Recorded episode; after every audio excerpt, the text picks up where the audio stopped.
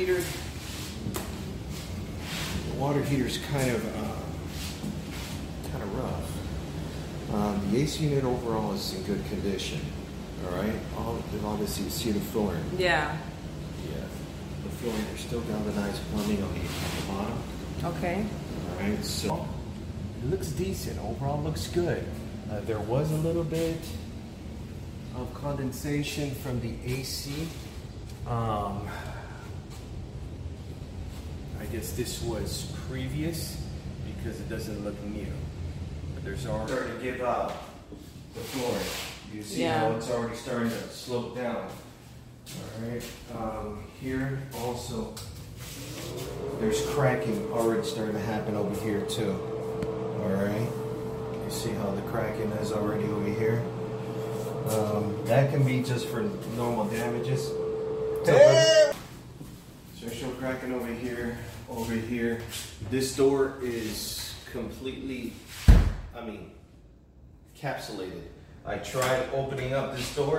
There's no way you can get right. This can be just superficial.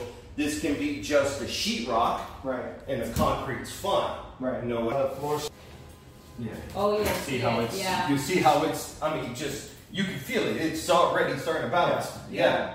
So, I mean, So what? Normal. yeah, this is normal. It puddles in certain places, but it dries up pretty quick. Okay. All right. Uh, the longest it should take is like let's say about three days for it to go ahead and dry up. Oh, okay. All right. Three days for the water to dry up. Okay. But overall, it looks really good. There's no cracking. I mean, mind you.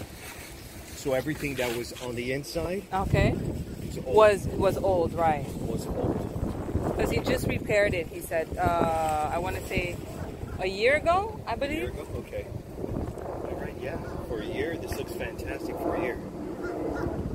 And these roofs overall, they last a good amount of time. Okay. You just have to be on top of it. Like every roof, you got to be on top of it. You got to have a, you know, a roofer come out every five years or something like that, just Yeah. to go ahead and just repair whatever little areas. These are pretty easy to repair because all you got to do is more than anything seal it. Yeah. You know, so they'll come out and they'll seal the areas that they need to seal, or they'll seal the whole thing. Okay. So,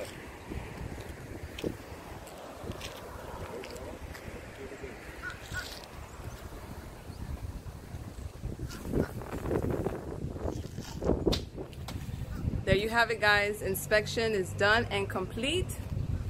We'll be reporting back shortly. Stay tuned. There you have it. Not the happy ending we were expecting, but it's gonna happen, buyers. I mean, the buyer's excited and pumped. I'm excited and pumped, and then boom, kicks you right in the gut. The inspector tells you, not today, guys, not today. What are you gonna do? What are you gonna do? It's gonna happen. So, cycle starts all over again. You go look at new houses and everything, but this is it, you know. As you can see from the video, the only thing that was really good and solid about that property was the roof. You know, there were cracks all along the inside and outside of the property. The central units were shot.